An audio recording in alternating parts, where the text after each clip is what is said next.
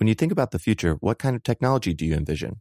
Whatever the future holds, artificial intelligence will undoubtedly be at the heart of it all. Join Graham Class as he hosts Season 2 of Technically Speaking, an Intel podcast, and hear from the minds transforming healthcare, retail, entertainment, personal computing, and more with the help of AI. Tune in every other Tuesday and explore the latest technology that's changing our world today and creating a more accessible tomorrow. Listen to Technically Speaking, an Intel podcast on the iHeartRadio app, Apple Podcasts, or wherever you get your podcasts.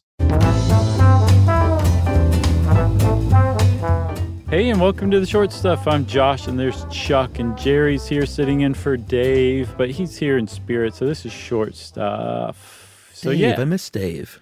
I miss Dave, too. It's been a little while. I haven't seen his lovely, handsome face. I have not seen another human being in 2 years. No, that's not true.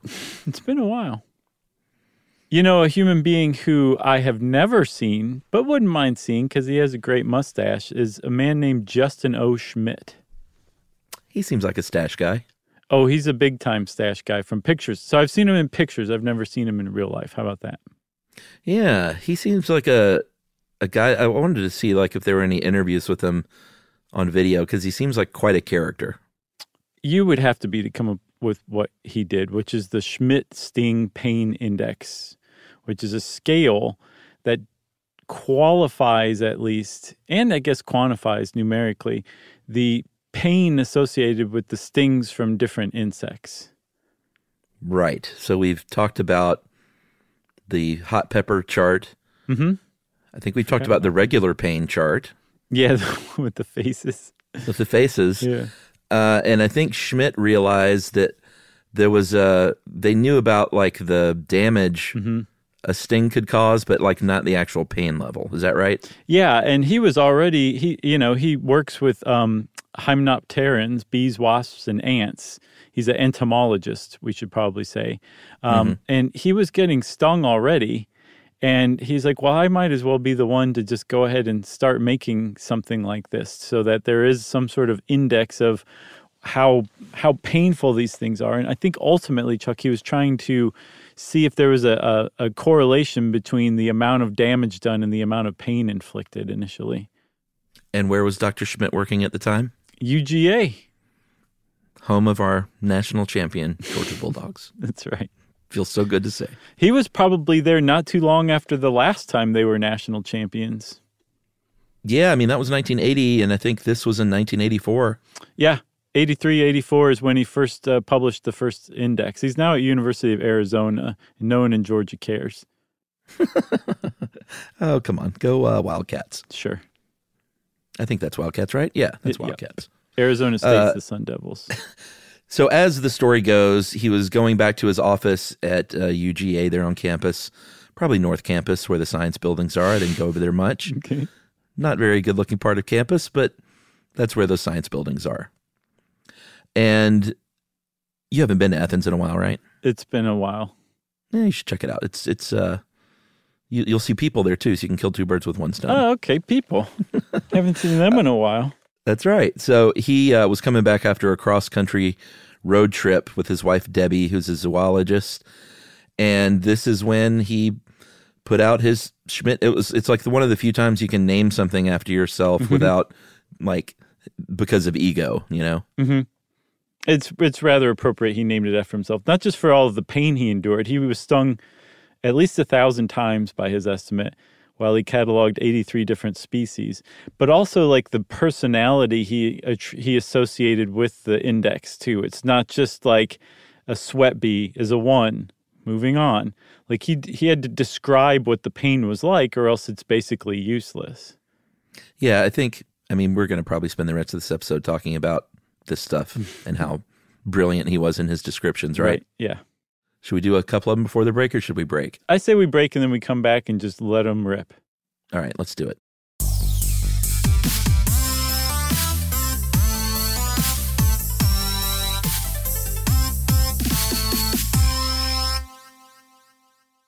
Top Thrill 2 is like no other course. 2 420-foot vertical speedways, 3 launches. All right, let's talk strategy. Copy that, driver. Go for maximum acceleration off the start. Roger that. You've got a short straightaway to push from 0 to 74 on the first vertical speedway. And what about the rollback? Rollback will set you up for an explosive reverse climb 420 feet in the sky so you reach 0 Gs in total weightlessness. 420 feet of straight-up speed. Let's get it. Top Thrill 2, the world's tallest and fastest triple-launch strata coaster. Get your tickets at cedarpoint.com. When you think about the future, what kind of technology do you envision? Whatever the future holds, artificial intelligence will undoubtedly be at the heart of it all.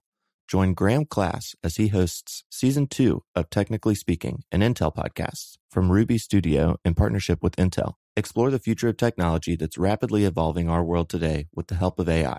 There's still so much work and research needed to fully understand the power and potential of AI, and Intel is at the forefront of implementing AI and revolutionary technology that's changing the world we live in for the better. In each episode, Graham interviews the minds transforming medicine and healthcare, retail, entertainment, personal computing, and more, while pioneering new uses for AI in these spaces. Tune in every other Tuesday and explore the latest technology that's changing our world today and creating a more accessible tomorrow. Listen to Technically Speaking, an Intel podcast on the iHeartRadio app, Apple Podcasts, or wherever you get your podcasts.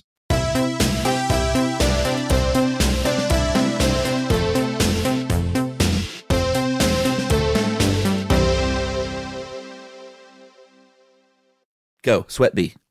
Sweat B is a 1. I think that's surprising that it's even a 1, but sweat bees are little tiny bees that are attracted to human sweat, as you probably know. And they don't sting very often. And I don't think we said, Chuck... 0 to 4? Well, yeah, we didn't say 0 to 4. It's a big one. But also, Dr. Schmidt he rarely tried to get stung. Right. Yeah. But I think sweat bees might have been one of the ones that he basically had to make sting him. But Induced, thank you. But he said that the sting is light, ephemeral, almost fruity, as if a tiny spark has singed a single hair on your arm.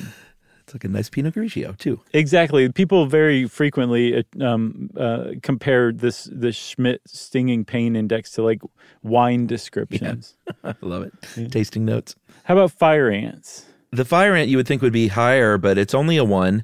And you point out very astutely, and we should thank Business Insider, Atlas Obscura, Terminix, and Science blogs for a lot of this stuff. Mm-hmm. But you point out that, you know, it's a fire ant, not 1,000 fire ants on your foot at once. That's a whole different jam. But even still, a fire ant bite hurts. So the fact that it's 1 is a really good reference point for all the ones that come after that. Sure, yeah. I mean, it's not a 0, so there is pain involved. And this is, and of course, you're not allergic, obviously. If you're allergic, it's a whole different thing. But if you're not allergic, it's described as a sharp, sudden, mildly alarming sting, like walking across a shag carpet and reaching for the light switch. Like a shock. So far, so good. I could handle those. Now we're starting to get into where, like, I just don't want to have anything to do with these things, like starting with the bald-faced hornet. That's a 2. That's a 2, and the way that Schmidt described it, also apparently the bald-faced hornet's sting will keep going for about 5 minutes, and I'm sure those 5 minutes seem a lot longer than actual 5 minutes. Yeah. But he said that that the sting is like rich, hearty, slightly crunchy. What's that mean? Well, yeah, that's exactly right. What would that mean? So he goes on to describe it as similar to getting your hand mashed in a revolving door.